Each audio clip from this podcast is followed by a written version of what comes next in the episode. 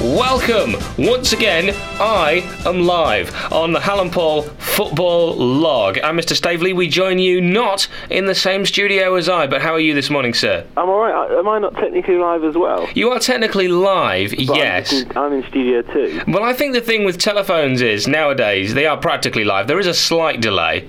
Oh, is there still? There is still a, a tiny delay, yeah. Can't be as bad as the one we had uh, on the last log, I think, though. That is correct.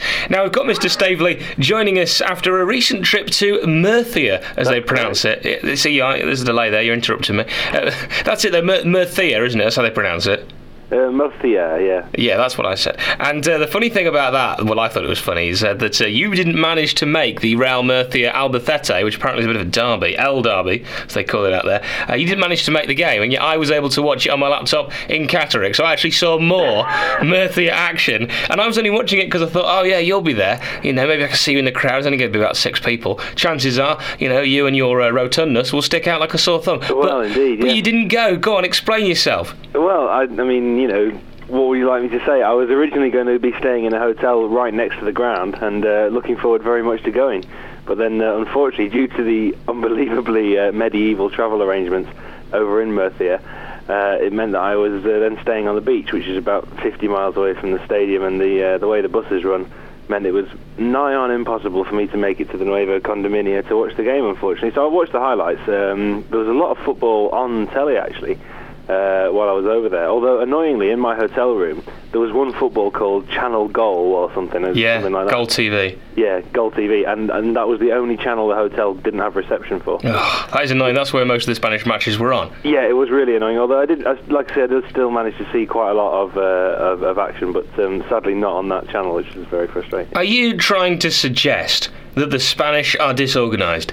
Uh, not for a second. Would the never say such a infrastructure of the transport. If that's what you're trying to suggest, Mr. Staveley, I'm going to have to agree with you quite strongly. uh, but it's great to have you uh, back in the UK, albeit slightly further away from me today, and that's down to a number of logistical reasons, which are all quite dull. Although They I, are. I think this gives it a kind of Sid Lowe kind of feel, don't you? Yeah, definitely. If only I knew anything about Spanish football, I could do my whole, um, you know, chatting away uh, spiel. But uh, sadly, as you know, I, I don't. If- Although if I, only you know, I know my, uh, I know my top two in Spain very, very well. In fact, I was going to talk about La Liga. Shall we get going on some aspects of uh, the week's football? Let me give a rundown of what we are going to cover in all its La Liga gloriness. Yes, La Liga, Bundesliga, Serie A Liga, Champions League, Premier League. We've also got the Championship to talk about. You've done this week's one to watch. I have indeed, yeah. I've, I've been looking at, as you know, you have been scouting the best in future talent, and um, you know I felt a bit left out, so I thought I'd do a little bit of, uh, you know, um, skullduggery myself and find us uh, somebody to look out for. Don't forget, as well as all those other leagues, that we've got the Europa Liga, which has uh, suddenly taken on epic and interesting proportions, and the quiz question, no less. Mm, that's right, this week's quiz question, which you asked me yesterday, and I got right straight away. Yeah, you did, yeah. So that should be an interesting one. Well, you see, I think I worded it wrong. You see, I think I gave away what the answer was going to be. Do you think? No. Do you not think that actually the answer I guessed is who I guessed is the answer to every question? It's just, it's just Yeah, what it, it well be, it's just yeah. what I hope the answer We'll to every see, question. we'll see if anybody else gets it right. Okay, well, I'm looking forward to that. Let's start with La Liga. What have you got for me? Aye? Well, let's indeed um, start with La Liga because, of course, this weekend uh, is El Clasico, and uh, in a way, a, a more important one than the one that was at the Nou Camp earlier this season, which uh, was won, as you know, by a uh, Zlatan Ibrahimovic volley, um, uh, one 0 to Barcelona. Even though Real Madrid really um, didn't necessarily outplay Barcelona, but certainly had more uh, clear-cut chances. But this one, of course, at the Bernabeu, um, will abolish the goal difference which currently separates the two teams, and it will go to their head-to-head record. So if Real Madrid, because as you know, um, Barcelona and Real Madrid are currently level on points and have been so for quite a while, and neither of them really look like throwing any points away, except in this possible fixture. So uh, if Barcelona draw or win, their head-to-head record with Madrid will be better, and that will put them top of the table. If Madrid win, Uh, I'm not sure what happens then because, of course, the head-to-head record's the same. So I suppose it will go back to goal difference, will it? I, do you know what? I, I, I don't know. Uh, that's the honest answer. Um, but I would have looked that up if I knew you were going to say that. Yeah, I did know I was going to say it, and, and I forgot to look it up. So there you go. Have some of that for professionalism. But at any rate, um, it, this is the one that uh, everybody's been talking about as the title decider, and so it's going to be kicking off. Um, I think 8:30 p.m. on Saturday. I think it's on uh, Sky Sports. So looking forward very, Well- very much to watching a bit of that. Let's hope, Mr. Staveley, then, for the sake of argument, and also to make us look, as you quite rightly say, less than professional, uh, that even though we are amateurs, let's hope that Barcelona win, uh, just so we don't have to go down that tricky road of working out what's going to happen with Real Madrid. Well, and absolutely, yeah, and also just because we like Barcelona a lot more. well, also because I said Barcelona would win the league, you know, at a canter, even when you were saying "Mm, uh, maybe Real, I was like, no, don't be stupid, man. Well, Nobody- yeah, I did. I did say Real Madrid, and that was more out of fear than hope, you know. But I think, um, it, I mean, it's going to be a massive deal. And I was going to say Real Madrid have been playing particularly well, but then anybody who saw um, the Champions League uh, on Tuesday night will will testify that so have Barcelona. So, and of course, last season they went there. Um, when Madrid were on a great run, like they have been recently, um, I think they've scored three goals or more until last weekend when they won 2 0. I think they'd scored three goals or more in the last seven or eight matches on the trot. And um, but then Barcelona went there last season and stuffed them 6-2. So Mm. it could well uh, happen again. There's I've a lot of feeling that no other fixture in Spain matters this weekend. But actually, I was looking at the uh, fixtures in Spain, and um, your lads, the Islanders, are up against Valencia, fifth against third. yeah, at uh, Son Moix. Yeah, and a possible Champions League spot up for grabs. I mean, Seville are probably going to beat Malaga, so it might be academic, but it'd be a big feather in Mallorca's cap to uh, to beat Valencia, I think, wouldn't it? And interestingly, Valencia's uh, reserve goalkeeper was last season's Mallorca number one goalkeeper, Moya. All right. Don't know if he's going to play. As I say, he is the second choice, but he has been back in the frame over the last few weeks. So he could come back to Mallorca for the very first time. He's got a bit of a reputation for dropping clangers. And really? In fact, the first ever game I saw of Mallorca, he gifted Sevilla a victory there, uh, which cost Mallorca a European place. And that could well happen the other way round if he drops a clanger this time, sort of making up for that, really. I, I personally can see a draw in that game, but I would be delighted because I've been saying all season that Mallorca, whilst I want them to finish fourth, aren't going to do it. And that's because they're going to run out of legs because they have one of the smallest squads and they've just been lucky with injuries. Mm. Well, I mean, you know, I think it's the sort of the little club that could, and uh, I think the neutral will be will be rooting for them. Although I'm a big sort of fan of uh, of David Villa and um, Well, more than and a lot of Pierre Achille Webo. Sorry. More than Pierre Achille Webo, the. Uh, Yeah, 88th minute equaliser Webo. Yeah, that's the man I was just about to say at uh, Almería, uh, which was interesting to see, and it was it was a crazy game. Goal straight away from Almería, and then goal right in the last minute from Mallorca. Nothing in between, and I missed the start and only just caught the end. So it was one of those days, but there we are. It was great to see. Sometimes you've got to pick um, which games you watch and when you stop watching them, as you sort of Yes. learned uh, last night, and we'll and we'll get onto that in just a little bit, I think. Um, Mm. My question about uh, La Liga for the listeners and for yourself, if you care to. Uh, you know, contribute to the answer at all. Is is Gonzalo Higuain outshining Cristiano Ronaldo this season? Yes, is the answer to that question. He's got more league goals now, I believe. Yeah, he has, and, and I think he's. I mean, I don't know if you saw his um, his goal. They both scored at the weekend. Is, is what got me thinking about it. And Ronaldo's was a penalty which he kind of earned, and I, I, it was one of those. He, he seemed to go over ever so slightly easily, but um, put it away relatively well. But Higuain's was a, was a really you know assured, cool finish, and uh, I, I know who I'd rather have. Uh, in my team, Yeah, not but- that my team are going to get either of those players. No, you don't. You don't have a team. But your your point is slightly different because Cristiano Ronaldo, a bit like the old Pele, he's one of these players that oppositions just decide to stop letting play. Yeah. Whereas that probably allows Higuain a bit of a freer reign because he's not the player that the coaches are saying, right, this is the guy we've got to stop. Very fair point. So maybe that's just given him slightly more freedom than last season. I don't know, but uh, it's certainly looking at the moment because of the goal return and overall uh, teamwork, which I know Higuain isn't really been famous for. He's certainly starting to up that this season, and Maradona finally can't afford to ignore him. No, indeed. Well, actually, that's a nice little link um, to the quiz question. I know it's early on, but shall I uh, give the quiz question anyway? Give it to me, baby. El Diego, who um, this week uh, said Messi has been playing a kickabout with God uh, in yet more Diego-related madness. Um, I was thinking about his record at the World Cup and his various contributions to Argentinian football because there's a lot of talk about uh, Lionel Messi and his amazingness and all the rest. And there's this um, big thing about, you know, is he going to produce out the World Cup the way that El Diego did? And, is, and does Diego even want him to? Because, of course, Maradona is, you know, held in very high regard for the 86 World Cup. And there's a lot of people suggesting his ego is so big, he doesn't want that overshadowing by uh, Lionel Messi this year. And I was thinking Maradona's last goal for Argentina in a World Cup was, of course, against Greece in the 1994 World Cup in the USA, uh, in the 4-0 victory. Um, sort of big left-footed strike from outside the box, and then the mental celebration where he sort of people started to suspect that maybe there were some performance-enhancing substances uh, being taken because so wide were his eyes. Mm. I was thinking that was his uh, that was the fourth goal of a 4-0 win. Which players scored the other three goals? Mm. And so that's our quiz question. Argentina won that game 4 0. Uh, Maradona got the fourth.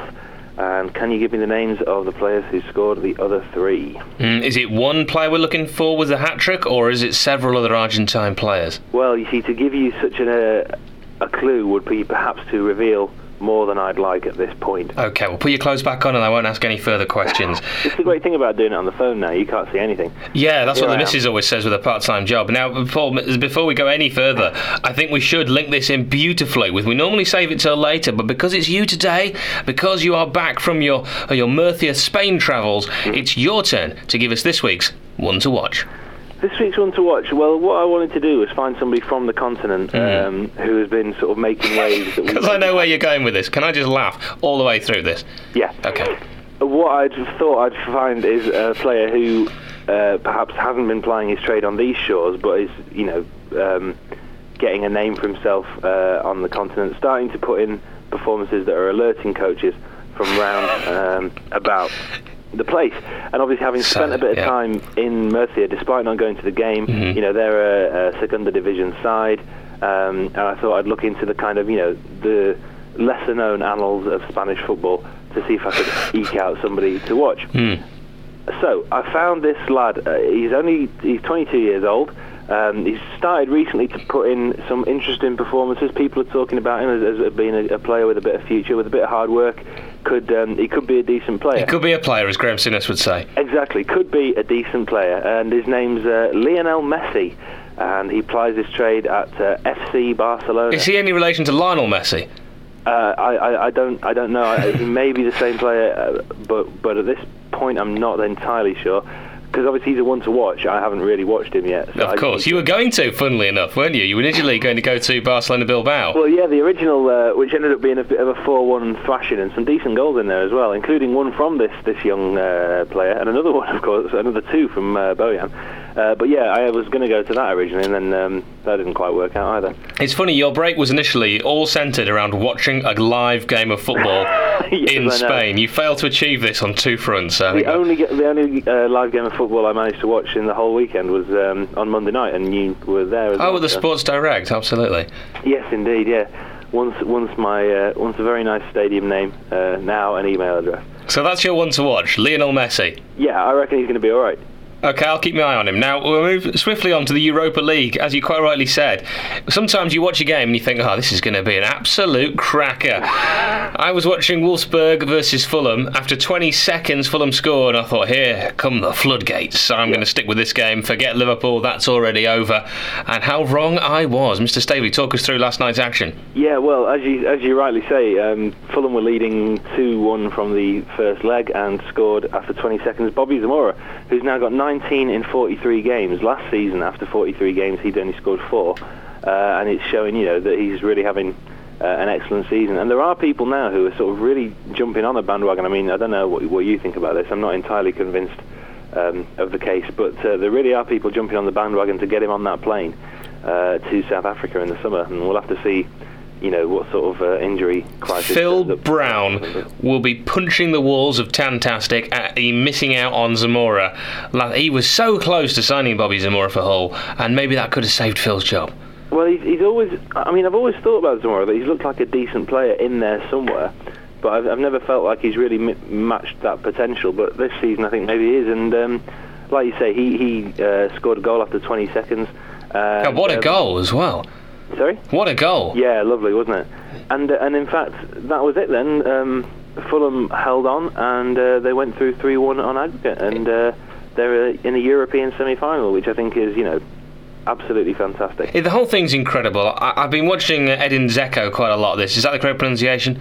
Yeah, I think so. I've been watching Edin Dzeko quite a bit of just you know highlights, just checking out what this guy's all about, and that reminded me that I've seen Bobby Zamora in what would be the third tier of English football, playing for Brighton against Stoke a, a little while ago when Stoke were right down there, and you know getting substituted, not really having a great game. Then I also saw him score at the uh, at the Britannia, and just thinking, wow, this this guy's just gone so far in the game. A very similar meteoric rise to Colin Kazim Richards, both sort of having an opportunity to play on a bigger stage, having once been at Brighton. Yeah, Hmm. indeed. And um, I mean, he could, you know, they're uh, they're playing Hamburg, I think, in the. Is that right? Yeah, I believe so. It's going to be a sort of German fest. in the semi. I mean, you know, they're they're now. I think they're they're five to one to win the whole thing, which is, I mean, fantastic odds really. Although they are the the, the longest odds of, the, of all four semi-finalists. Um, but that's you know. We could we could be seeing uh, Bobby Zamora in a European final, and for, and everybody who laughed at the Europa League, myself included. Uh, you know, I, I feel really happy for, for Fulham. I think it's great um, what they've achieved. In the other quarter final that, that anybody was paying attention to, Liverpool uh, won 4 1 and, and put Benfica out. And that was a bit of a downer for you because, of course, you'd predicted that they would win the uh, entire thing, which a lot of people had uh, also done. Yeah, I thought that was a, a, safe shout, actually. I thought Benfica, yeah, they're looking good, they're looking strong, doing quite well in their respective league. Got Javier Saviola firing on all cylinders. I wasn't watching the game last night, as you know, I was sticking out for the goal fest at uh, Yeah. Wolfsburg, but it didn't quite happen. I think when you're talking about gravitas, when you're talking about huge nights, when you're talking about momentum, we've seen it before with Alaves, who are now in the sort of third tier of Spanish football. They once uh, went all the way to the final, lost to Liverpool in the, uh, it was, it was the UEFA Cup then. Yeah. It just shows when you get on a roll, you can actually carry right on. Who knows? Fulham in the final could happen, but we we know now there's probably going to be Liverpool getting there, and uh, they've got a, a good pedigree in the final of a major tournament. And also, I think the the change to the Europa League, as some of us sort of mocked and sneered at and said, "What the, heck's going on here?" has been vindicated because this really, particularly for British clubs, has been a wonderful tournament and better than the Champions League. Yeah, well, I mean, like you say, you know, after the Champions League results this week, this is where English interest in Europe now lies. And uh, I mean, I'm, I'm concerned about Liverpool insofar as they have to now play Atletico Madrid, who are not having the best season uh, of their lives. That being said, they are um, a, good good team. Um, I don't know what you think about. You know, I mean, obviously Torres will be going back there. They're only tenth in La Liga, but I think they could cause a bit of an upset. What do you think? Oh yeah, Atletico have totally transformed their season under new management. They've also changed their goalkeeper. Now I think that's crucial. Sergio Asenjo, who signed from Valladolid last season, bit of a rising star, one to watch, you could argue, from Argentina. Uh, not that there's any others worth watching. And uh, yeah, just so many clangers, so many fumbles. The the boy wonder, as they were calling him over there, or the uh, Niño Wonder, has uh, suddenly been cast aside. Now third choice at Atletico Madrid. They've brought in a young local lad who's uh, from the quarry, as they call it, as I mentioned before, and uh, he's he's really starting to pull up a few trees. And they're saying could be the um, Atletico equivalent of Iker Casillas. So uh, we'll, we'll keep an eye on that. But but actually their league form, the fact they're scoring goals, the fact that they've got uh, this uh, Ibra, this young this young talented striker up front, who's uh, who was originally an illegal immigrant, um, but managed to meet the right people at the right time and got a trial at Atletico, and has started to come through and looks like um, looks like the Nile Ranger, if you will, because he's he's young, he's fast, and he can't score, but he's got. Yeah, yeah, that does actually sound a lot like now. Well, he's got the potential. That's certainly sure. Similar with, with both of those. So uh, I would say now they're on a bit of a crest of a, crest of a wave. Sound like Jonathan Watts, crest of a wave. They're now on a bit of that, and similar to Fulham. Who knows? They could maybe go all the way. Wouldn't it be interesting? A Fulham Atletico Madrid final. It would have a sort of um, air of uh, continental glamour about it that maybe Liverpool Fulham wouldn't, I think. And, and Roy, Roy would probably also say quest of a wave. But Mr. Staveley, for those that missed uh, Valencia against Atletico Madrid or Atletico Madrid against Valencia, uh, what actually happened? Well, it was 2 2 from the first leg, and uh, they drew nil nil last night. So it ended up, um, they ended up going through on uh, away goals. hmm And that's all it takes sometimes, isn't it? I mean, it's, I personally think it's the dullest way to uh, to qualify, as um, Yeah. Manchester United fans might well agree. It's, it's not it's not it's not really the right way. I don't like away goals as No, a I've never liked the away goals rule, although it does, it, it can lead to sort of good drama. I mean, last night actually uh, in the Liverpool game, the goals of the Liverpool tie were scored until the, until Liverpool's fourth goal. They were all scored in the exact same order that uh, the Bayern Man United games, uh, the Bayern Man United goals had been scored, and a lot of people were saying, you know, this could really set up a very interesting a three-one. It was uh, they. Um, who were they playing? Benfica. Benfica, yeah, yeah. The, my tip good, to win the good memories thing. is the hallmark of a good uh, sports reporter. Know, um, they hit the bar, and um, you know it was very, very close to uh, to being a bit of a, a tighter affair. But uh, obviously Liverpool got through. But uh, perhaps we should cover the old Champions League, the best league in Europe according to um, Alex Ferguson. Although I don't know how seriously we should take his opinion on anything because he also thinks that getting somebody sent off when they've committed two bookable offences is typically German. Mm, I did hear those quotes. Sir Alex Ferguson, we we should call him. It was interesting, actually. Yeah, Liverpool. Yeah, should, yeah. A good day for Liverpool yesterday, not just uh, in football, but I don't know if you saw any of the action from Aintree, but uh, Sir Alex Ferguson's horse uh, actually won one of the uh, the main um, festival runs, and uh, it was interesting. He, he just didn't appear to be bothered at all from the previous night's action. I mean, maybe you know, you at that stage in your career, you have to put all that behind you, concentrate. You know, day's a new day and all that, and he was he was totally focused on his uh, his horse, uh, which is called What a Friend, uh, who won in that particular race there that was going on. Doesn't really matter what the race was called because we're talking about football. But he, Yeah. you know, he was there. He was on telly. Obviously, wouldn't speak to the telly because it was BBC. Uh, but he was there, smiling, grinning, and not not a faint sniff from anyone about the previous night's action. Maybe that's because people who know Alex know that they get the hairdryer treatment if they Yeah. dared mention it. Uh, I think it probably is one of those things whereby you know you have to get over it quite quickly. But yeah, you would expect a little bit of um, pathos about. Well, I was just surprised to see him in public on the telly, smiling and shouting and cheering straight away, just a few hours after the, surely the biggest disappointment uh, for the last few years. Well, the thing is as well that it's not as though it's not as though they came up against a team who, you know, if they, if they had been knocked out by Barcelona and, and just outplayed and all the rest, you you know you hold your hand up and say, well, we got beaten, but there we go. That's one of those things. But in actual fact, they were three 0 up against Bayern. Um, and I, I know that's only four two on aggregate, but nevertheless, there's there's really no excuse for for throwing it away the way they did, and it was largely down to arrogance and a um, complacency on the part of the players and this this thing of, of when having had a man sent off, they then instead of instead of trying to play their own game, they spent the rest of the game deciding that Bayern were going to score.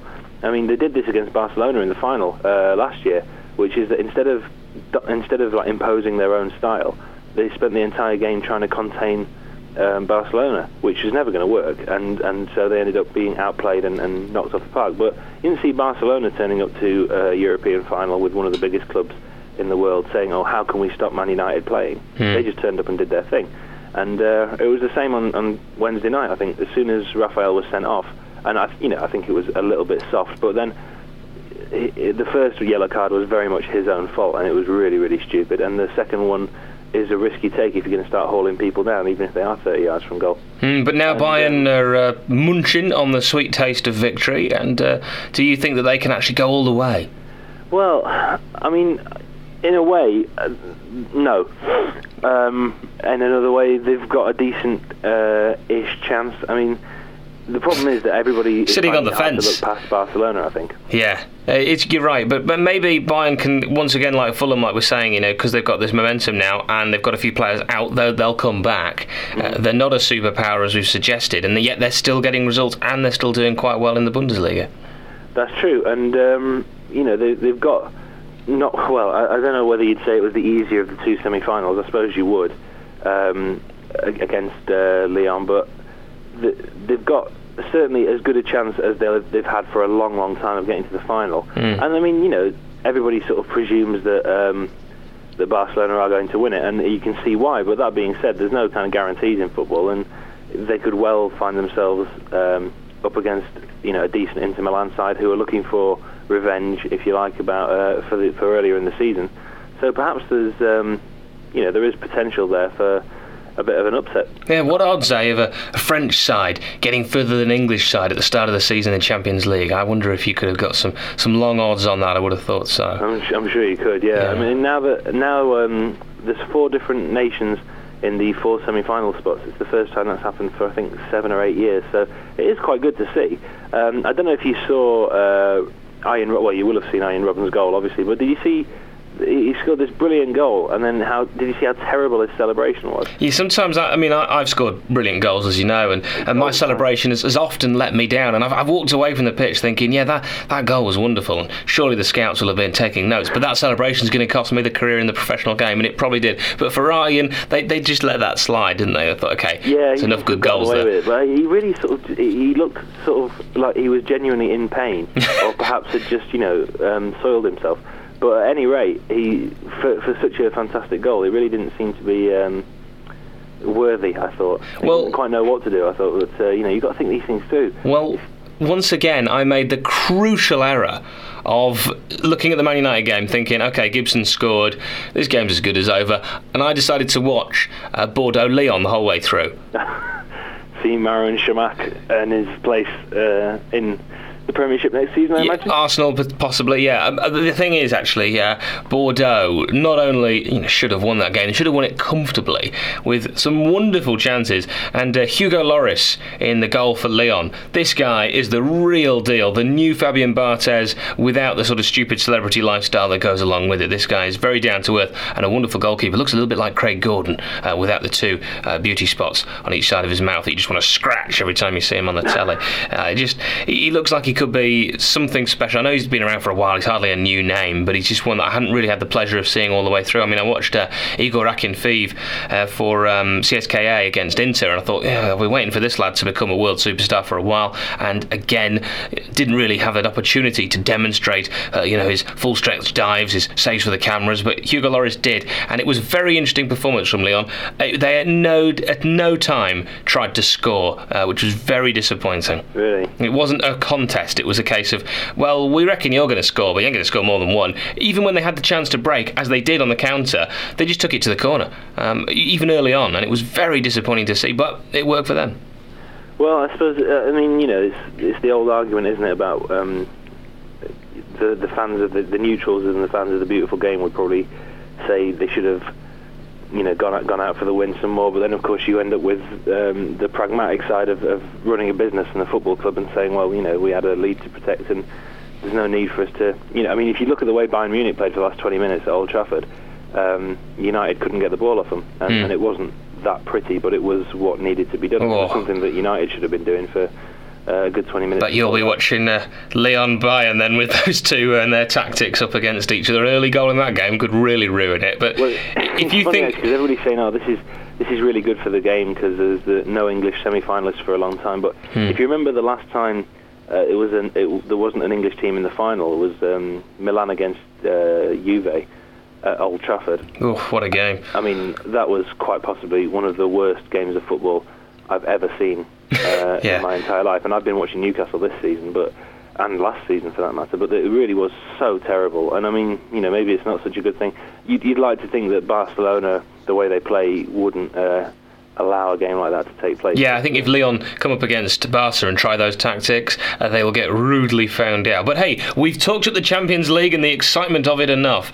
I'm uh, pretty sure. Uh, let, us move on because we are we are getting to that halfway stage and we've still got so much more to cover. Indeed, we have. If we jump straight to the Bundesliga. Yes, well, I mean, talking about big fixtures, um, Bayern Munich, uh, newly um, crowned semi-finalists in the Champions League playing Bayer Leverkusen this weekend, and while they've just regained the lead, having beaten Schalke uh, last week, this is another massive game because uh, Leverkusen are third and they're not far off, you know, top spot. So yeah, they were top for ages. Just, just uh, for those that were listening to our last log when we were talking a little bit about the Bundesliga, Bayer Leverkusen were top and, and looking likely to actually win the league. But as is the case with so many major leagues, the favourite often does catch up when it gets to that crucial stage because Munich have been playing second fiddle for the whole season practically.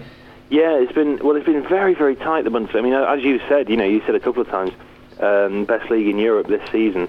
And as things currently stand, uh, Munich are now um, first. They were second last week, and Schalke uh, have, have, swapped positions, but they're only a point apart from each other.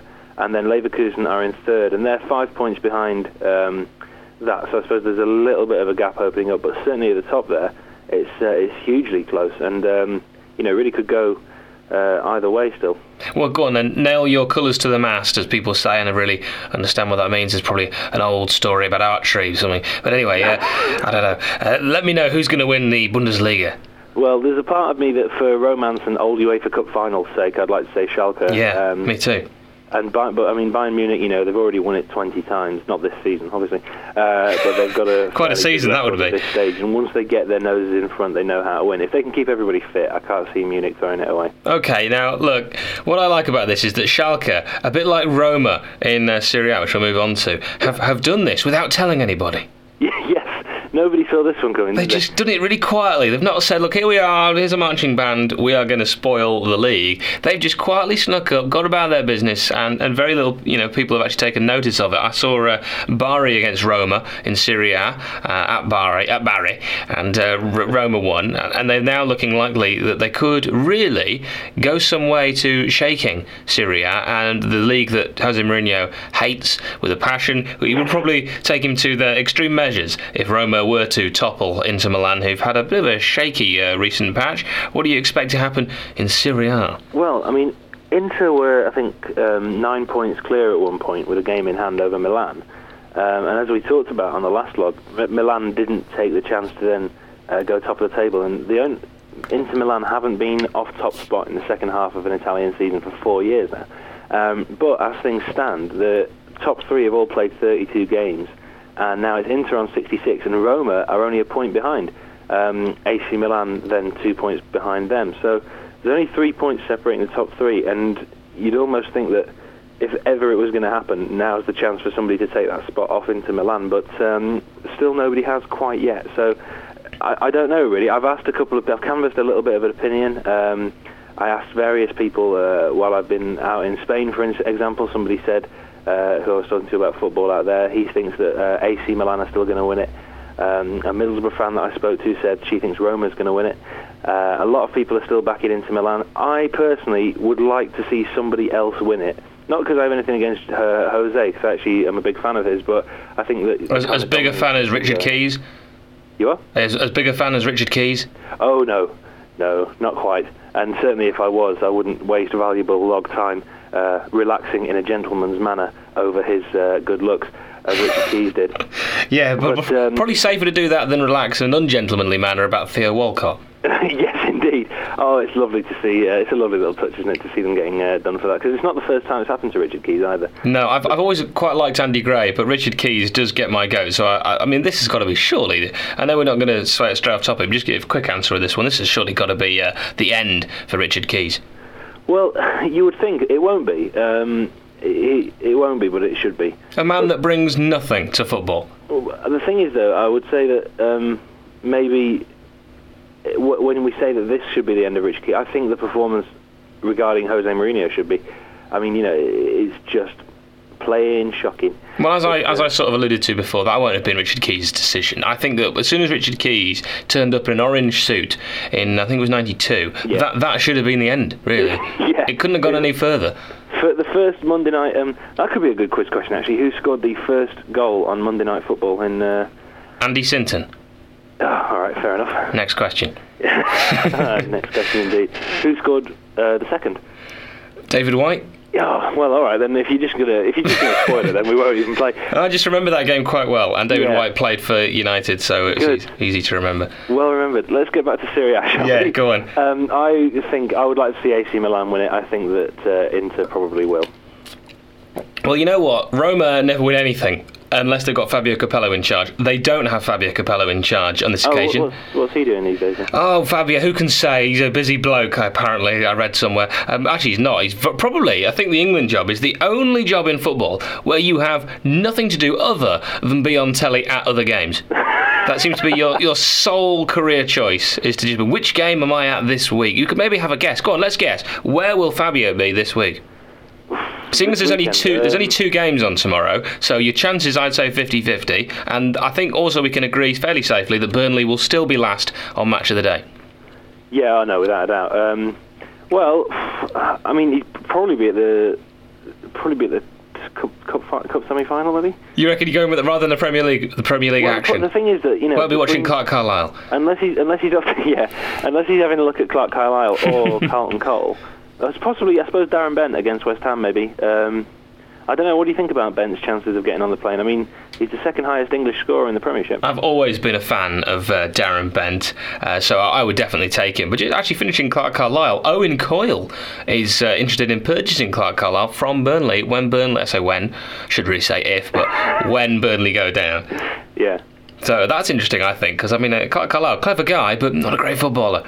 Well, I mean, unfortunately, his worst, perfor- arguably the worst performance ever, but certainly his worst performance ever, came after he'd uh, gone on countdown, which was a kind of a daft thing to do anyway during the middle of the season. I Mm. thought, but yeah, he um, he sort of single-handedly cost his team the entire game. Can you just imagine that Knight and Clark Carlisle, the rock uh, of uh, Premiership defence, has to surely start with those two. Maybe even throw in a back three of Titus Bramble and just see how many goals you can concede in a single game. Yeah, well, you never know. I mean, what what do you think the odds are of a, of a World Cup squad for England, including Darren Bent and uh, Bobby Zamora? That'd be an interesting uh, little left field shot, wouldn't it? You'd, you'd have laughed it out of town, wouldn't you, a few years ago when uh, when they were playing their trades at Ipswich and Brighton? It Well, in a way, you'd have laughed it out of town at the start of this season. Yeah.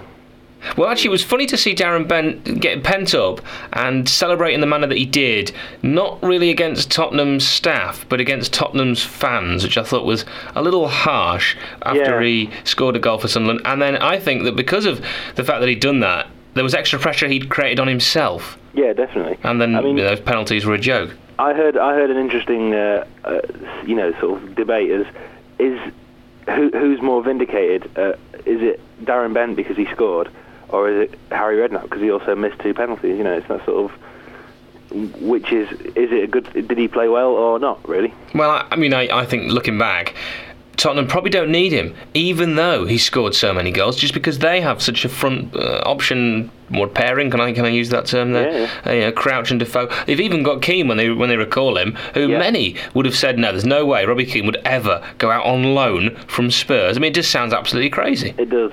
And, uh, and Pavlyuchenko as well, is, is, who's on a decent. decent Let's not uh, forget Pavlyuchenko, as Harry Redknapp did for about six months. Let's not do that because yeah, he's he's, he's shown that whilst he loves to miss a sitter, he can also bag in the hard ones. He can. Well, apparently there's a lot of rumours apparently about um, Robbie Keane possibly going, uh, possibly coming up north or staying up north, I suppose it would be, um, and going to uh, newly promoted Newcastle United. Oh, well, this is the same newly promoted Newcastle United that are now going to be challenging for European Oh, honours. it's not going to happen. I'm just saying that a lot of people have said it could happen. It won't. But um, If there's no, one- afford his wages for a start. Well, Although yeah. still, that's never stopped us before. if there's Um, one position that Newcastle do need strengthening, it is up front. well, I think the the problem is there isn't one position that Newcastle needs strengthening. There are eleven. I think, I think that's a bit harsh. I mean, Jose Well, Enrique is is way a uh, bit harsh. Yeah, left back we're all right. he's good. Um, Honas I, I like. Yeah, but he's. I mean, you know, you saw him on Monday night. I mean, he's all right, but Oh, infuriating. at this level, but he's he's. I mean, he's had a season in the Premiership and done. Let's be honest, not an awful. Well, lot. sometimes players take a season to adapt. He's had two now, and I think he's adapted to the Championship, which arguably is a harder league to adapt to just because it's a bit more kick in the air. And if you are a skillful, fast player, you're going to get lumps taken out of you. He's got he's got over that. He's ridden those challenges, uh, perhaps nine of them on Monday night uh, from one player. And uh, and then Yeah. I think you know next season will be a totally different season. He's confident now. He, he speaks. If you've ever seen an interview with him, Geordie or Hordy, as he likes to Is say. Julio Jodio? Julio Hordio, and uh, I think it'd be a complete different season. Don't write Jonas off. Okay. Okay. Can you be happy with that? Have I twisted I mean- your arm? It's not great on a log when we just agree with each other, is it? No, not really. Well, let's let's talk about Monday night's game. I mean, obviously Newcastle are now have now been promoted to the Premiership, and that's uh, pleasing in many a way. Although my natural cynicism then kicks in and, and, and makes us think about makes me think about well, how can we possibly find a way to finish 17th next season? We were both at the game at the Sports Direct, so that means that we didn't see the television coverage. Yeah. But a number of people did that I know, and they told me it, re- it really was the Newcastle show. And I know you'd just, you know, become a promotion side. Uh, but do you not think when there's two teams involved, it's only fair to have at least a quarter of the show dedicated to the other team? Yeah, absolutely. I mean, well, the thing, this is the thing. I mean, you know, Newcastle. Uh, we've been on TV once or twice this this year, as Yeah. you know. Um, by once or twice, obviously, I, I do mean every. Hi. I'm Manish. Welcome to the Newcastle um, the Football League show. Well, this is you know this is the thing, and we seem to. The problem is that Newcastle do themselves no favours whatsoever. Having once been everybody's favourite second club, um, Mhm. since well since the decline sort of started, which is when Keegan left the first time around, there's been this kind of presumptive arrogance about Newcastle fans, and then the the way they've been portrayed in the media has has sort of backed that up. And the way that everybody said, "Oh, you know, too big to go down," not true. And and just talk of us being. A You could say the same about uh, Mike Ashley. Sorry. He's too big to go down. Well, yeah. I mean, he stayed up there. He's not disappearing. He is sticking around. Well, it, se- it seems to be, and apparently he's apparently he's pledged 15 million, which is you know I don't know if that's To what? going to be enough. Is he just said, "I I pledge 15 million and his hand on the Bible, or is he actually? no, he said if we if we go up, he'll he'll, he'll put 15 million into the club. When did he say that? Uh, about three weeks ago, I think. So it, when it was cast iron guaranteed, so that that's gonna, that's that's probably Yeah. going to happen then, isn't it? He's going to have to now, you know, put his money Yeah, where his mouth is. I mean, whoever, uh, who was it now? Somebody who came up last season, I think, um, said that we'd need to spend 60 million to even make a go of staying up. I'm not sure that's true either, but uh, yeah, certainly I think in terms of the coverage, it wouldn't surprise me if it had been the Newcastle United show, and I think that that isn't fair. Uh, for a second, I mean, you, you saw the game on, on Monday, obviously, because you were there. Do that you not helps. think that you know the thought of what? I mean, no disrespect to, to Sheffield United, which is Here we are. Here's some disrespect. somebody. Yep. Uh, but the thought of what you know Drogba or Rooney or Torres could have done to that defence. Yeah, if, if if we'd had anyone with a bit of uh, sprite, if we'd had Henri Camara up front, Yeah. I think you guys would have probably been in for a bit of a lashing. We, we hit the post. Yep. We were very close with a wonderful chance in the second half, uh, which I don't really think uh, Darius Henderson realised how much time he had. No, he didn't. And um, of course, we had uh, a number of opportunities. You looked very susceptible from corners. Yeah. But as my as my mum said, when the referee's from Gateshead, you're always going to struggle. And uh, I do think, let's be honest, that, that penalty was, was never a penalty. And uh, the second goal was, was a hint of afuera de juego about it, which means slightly offside. Although No, I-. I haven't seen it again. From my vantage point, Mr. Staveley, which, as you're aware, was as far away as possible from that goal, and was over a mile away, I think. Uh, it, Yeah. looked, it looked clearly offside. Well, uh, from my vantage point, which was actually behind the goal that was scored in, it looked offside, but I have seen it again and it wasn't. Oh, um, although the penalty, I think, was definitely uh, of dubious nature. And a crucial stage just before half time. Oh, yeah, yeah. Just to concede I, a goal. well, I mean, I thought I thought the game was yours yours for the taking, to be honest. Well, it was ours to lose, wasn't it? Yeah, but the thing is that that wasn't. I mean, it wasn't our best performance uh, by a long way at home this season, but it wasn't our worst. And and you know we could could quite easily have have um, have lost uh, to you guys, and, and it would have been uh, thoroughly deserved. Well, The- it, it, reminded me of the Watford game. You know, Watford had their chances, didn't Yeah, take them. well, we had yeah. our chances, didn't take them. If you're going to allow teams to have chances, even when I went to see Newcastle against Barnsley, you still allowed them back in. Yeah, and this is. But the thing is, of course, that next season we're not going to get so lucky with that because we're going to be up against Premiership quality opposition. And Michael Owen, you know, it's going to be a very interesting season. I wish you, of course, the very best of luck, and hopefully we'll be joining you. But it's Well, looking say, who do you slightly. think will be coming up through the playoffs? Because it looks pretty likely that West Brom will get second as well now. Well, I'd love to see Blackpool. Wouldn't the Premiership make that ground out to be something special? It'd just be, it'd be wonderful, wonderful. Well- Ian Holloway on Match of the Day. That'd be great. Yeah, well, I mean, everybody's sort of a big fan of, of, of Alliant, and uh, and he said that he'd like to stick two fingers up to the critics, one finger on each hand. He, he specified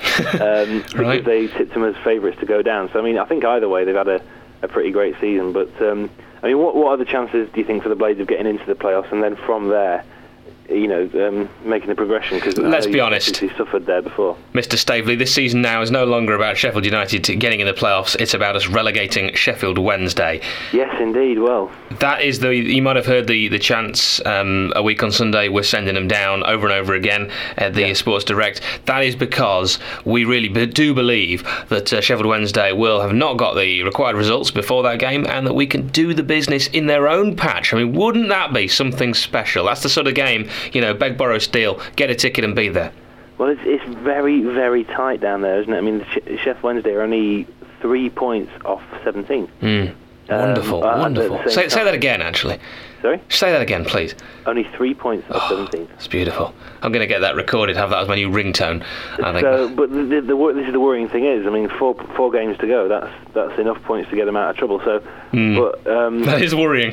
Right. you know, I never I never want to I never want to see another team relegated uh, unless it's Hull City last season, and that was only because it would be at our expense. But uh, I do like to see you happy, and uh, you know, it would be nice to. Uh, I'd, I'd, I'd like to be there the moment you realise they've been relegated. It's funny, actually. You say that I like to see you happy. When I left um, the Sports Direct, I, as you know, I know quite a lot of Newcastle fans, Yeah. and I decided to meet up with a few of them afterwards because uh, most of us were getting the train back down south. Yeah. And uh, all of them said, "Oh well, even when we were losing, I thought at least Hal will be happy." Is that all that Newcastle fans were thinking about? Well, the thing is, you know, uh, we we know how we know just how much you, you love your football, and um, and just how much you love uh, Sheffield United. So I think it's it's it's kind of a, a big deal. You know, I mean, I'm I'm a, I'm a big Newcastle fan, as you know, but I, I don't think there's any sort of and also, you know, we're going up. It's all right. Yeah. By the time we kicked off against you, it didn't really matter whether we won or not. So, No. although actually I say that, and that's typical of the kind of attitude that I think is going to plague us now. For example, we've we've gone up now, uh, and we looked, I think, quite complacent against uh, the Blades. But we've still got things we could do. We could still uh, achieve an unbeaten home record for the first time in 102 You years. could win the league. You could actually win something. we could win the league. We could get 100 points if we w- if we won the games that are still remaining. We could get 100 points. Mm. Um, who, who was the last team to? that. I mean, I know that that's uh, a big ask and it's not necessary, but you know, imagine coming up, having won the league, having got 100 points, having gone unbeaten Yeah. at home all season. That'd be fantastic. who, who was the last team to finish in top of the championship with either 100 or over 100 points? Can you remember? Uh, I can't. I think I, th- I think it was Reading. If I've got that wrong, anyone can correct me Ah, on that, right, okay, yeah. and then uh, please do. But that was the season we finished second with enough points to, of any other year, won the league. Won the league, yeah. yeah, the year that Reading decided to just um, break all the record books. But you know, yeah, you're right. You've got stuff to play for, and let's be fair. Newcastle fans need to win something. Well, I mean, I've heard I've heard the championship derided as not really a trophy. Um, Well, you get a trophy. Well, that's the thing. I mean, you know, we won the Inter we won the Inter Bob, uh, and I, nobody's really claiming that as a trophy. But I think you know, winning the championship is a it's a 46 game season. It's a long old haul. I think it does count as a trophy and one that we could be very proud of. To be honest. Yeah, you can only win the league you're in, and uh, let's be fair, as you say, 46 games. It's more games in the Premiership, Yeah. as I think that's fairly obvious. Um, but it's also you're up against some really tough sides. Plus, you're the team everybody wanted to beat this season. Yeah. And uh, you know, I mean, obviously, I don't, I don't suspect, I don't think for a second that winning the league will will turn us into a European uh, powerhouse. Because I mean, you have to look at what happened to Reading when they did come up. I mean, I know they did well for the first season, but you know, it does catch up with you eventually. But um, I think it would be nice to at least have a trophy in the trophy cabinet, even if it meant that we had to get relegated in order to win it. yeah, well, you've done that first part very successfully. Do you not think did, that yeah. just and to you never know this relegation thing. You know, a lot of people were saying at the ground. I was I was having a chat about uh, with a couple of fans once the second goal had gone in, and we decided that we didn't care anymore. We were saying, you know, um, maybe uh, being relegated would be one of the best things that um, ever happened to us. absolutely, yeah. Not, not necessarily if we don't treat it with the um, gravitas that it needs, but um, possibly if, if we go about it the right way, it could be one of the best things that ever happened, and it might be so good that we do it again next year. Two gravitas mentions in one log. That is quite a gravitas log. Now, look, Mr. Staveley, let's conclude this game. Yes, let's be fair, because Newcastle Sheffield United, over the season, the two matches, home and away, Yeah. do you think six points going to Newcastle was fair? No, Mm, I'm going to agree with you there. No, I don't. Um, I think we were. I mean, we were lucky to win at Bramall Lane. Uh, as you know, the goal itself was lucky, but I think also on the balance of play, um, we were lucky, and I think we were lucky to win um, on Monday night as well. Actually, I think that I think that I couldn't have really complained if uh, both games had been a draw. It'd have been better for the log, wouldn't it, if both games had been a draw? Yeah, it would.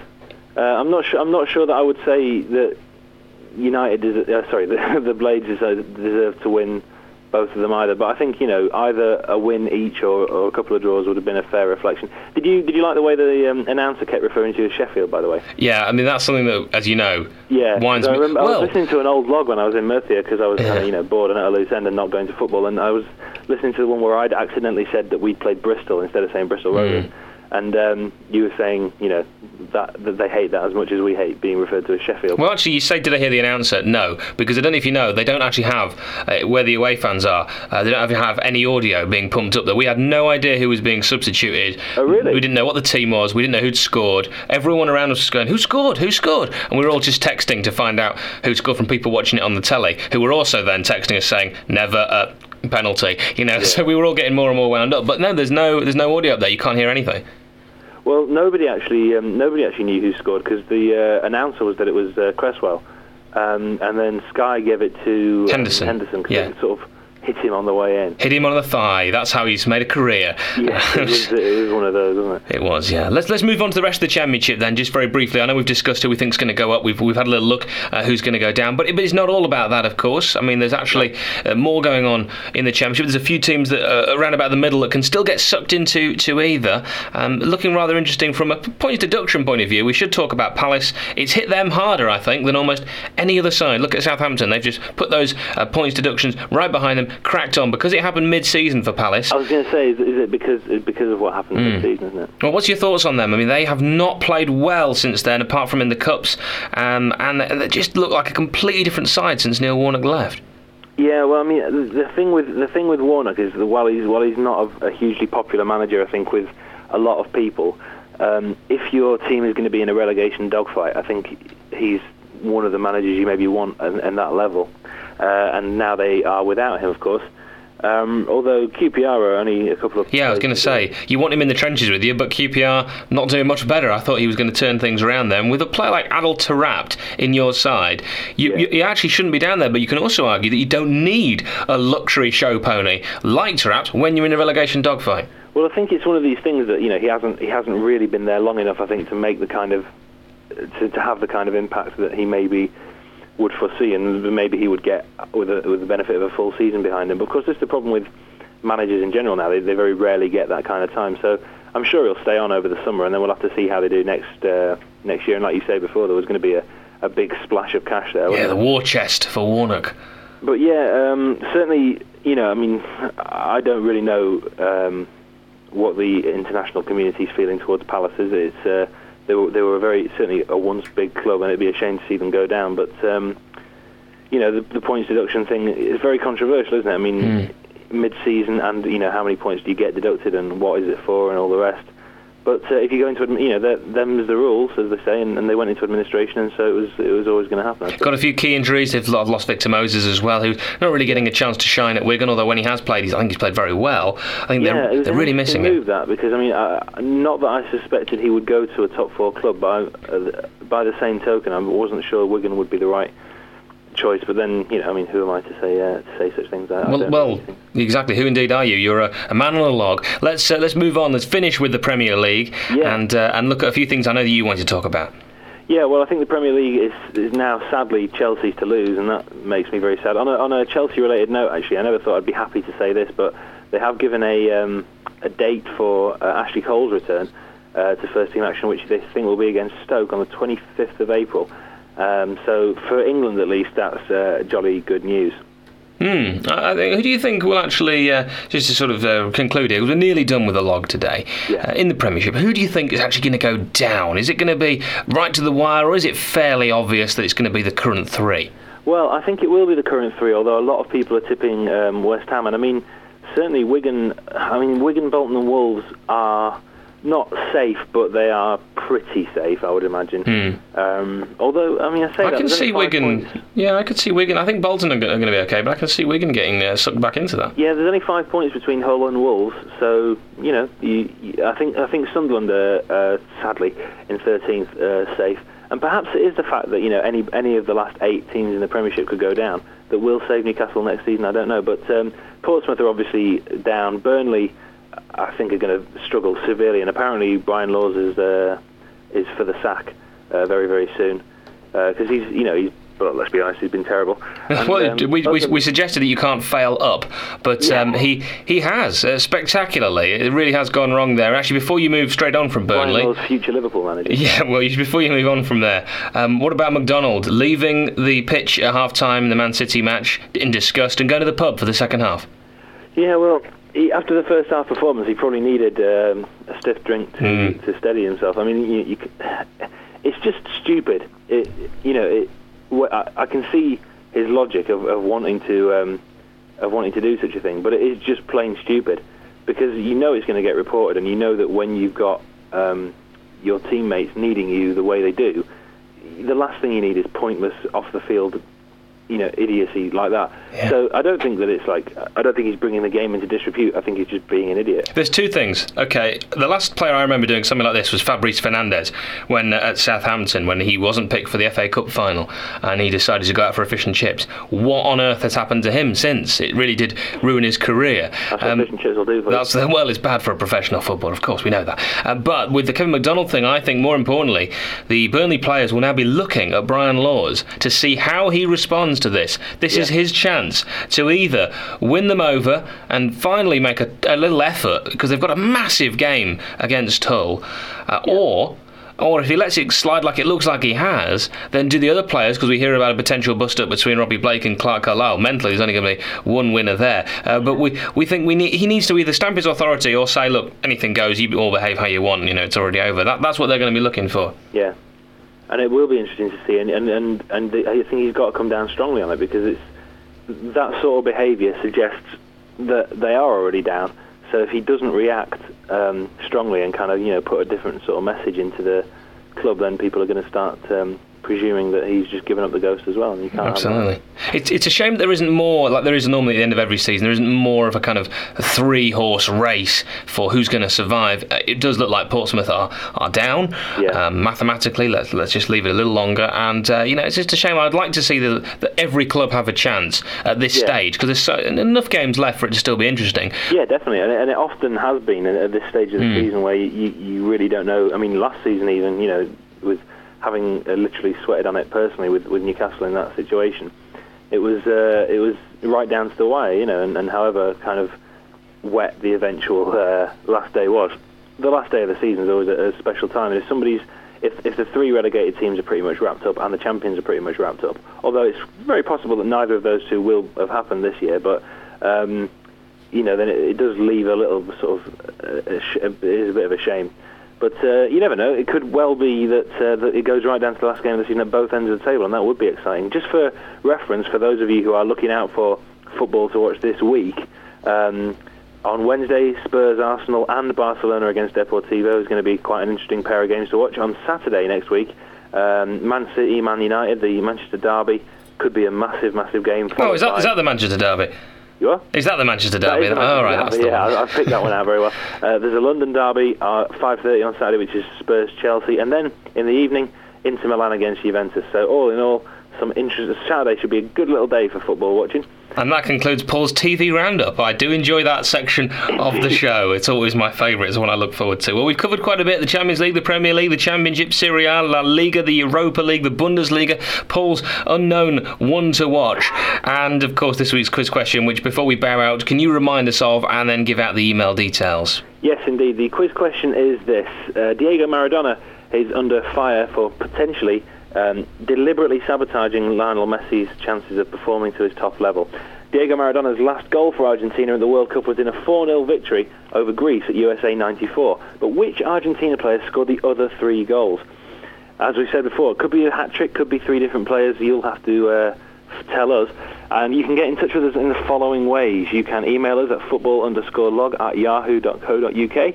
You can Twitter us at twitter.com slash football log. There's a Facebook fan site. There's also a Facebook group. And we will always be, always be glad to hear from uh, all of you. And thank you very much, loggers, by the way, for your continued involvement on the Facebook sites. Um, it's an awful lot of fun administrating all of that and, uh, and and enjoying your various comments. So, any suggestions for topics you'd like us to cover? Anything for um, Hal and I? Any quiz questions you want us to look at? Anything at all, really? Drop us a line. Uh, and get in touch. We'll always be glad to hear from you. I think it's great that you say uh, Diego Maradona under fire. It wasn't enough that he got mauled in the face by a dog. Uh, he's now under fire as well. There we go. Good stuff. Mr. Staveley, it's been a pleasure. Thank you very much for uh, quote unquote joining me uh, for the football log. We will do this again. Who knows where? Who knows when? But we will. And that's the problem with this log. It hasn't got a regular set time, so you just have to keep looking out. But I think that adds to the charm. Now, uh, whatever you're up to uh, over the next few days, I hope you'll have a great time watching lots and lots of football. I put that nod just out to you, Mr. Staveley, but to all those in listener land. And we will conclude it there. Thank you very much. See you later.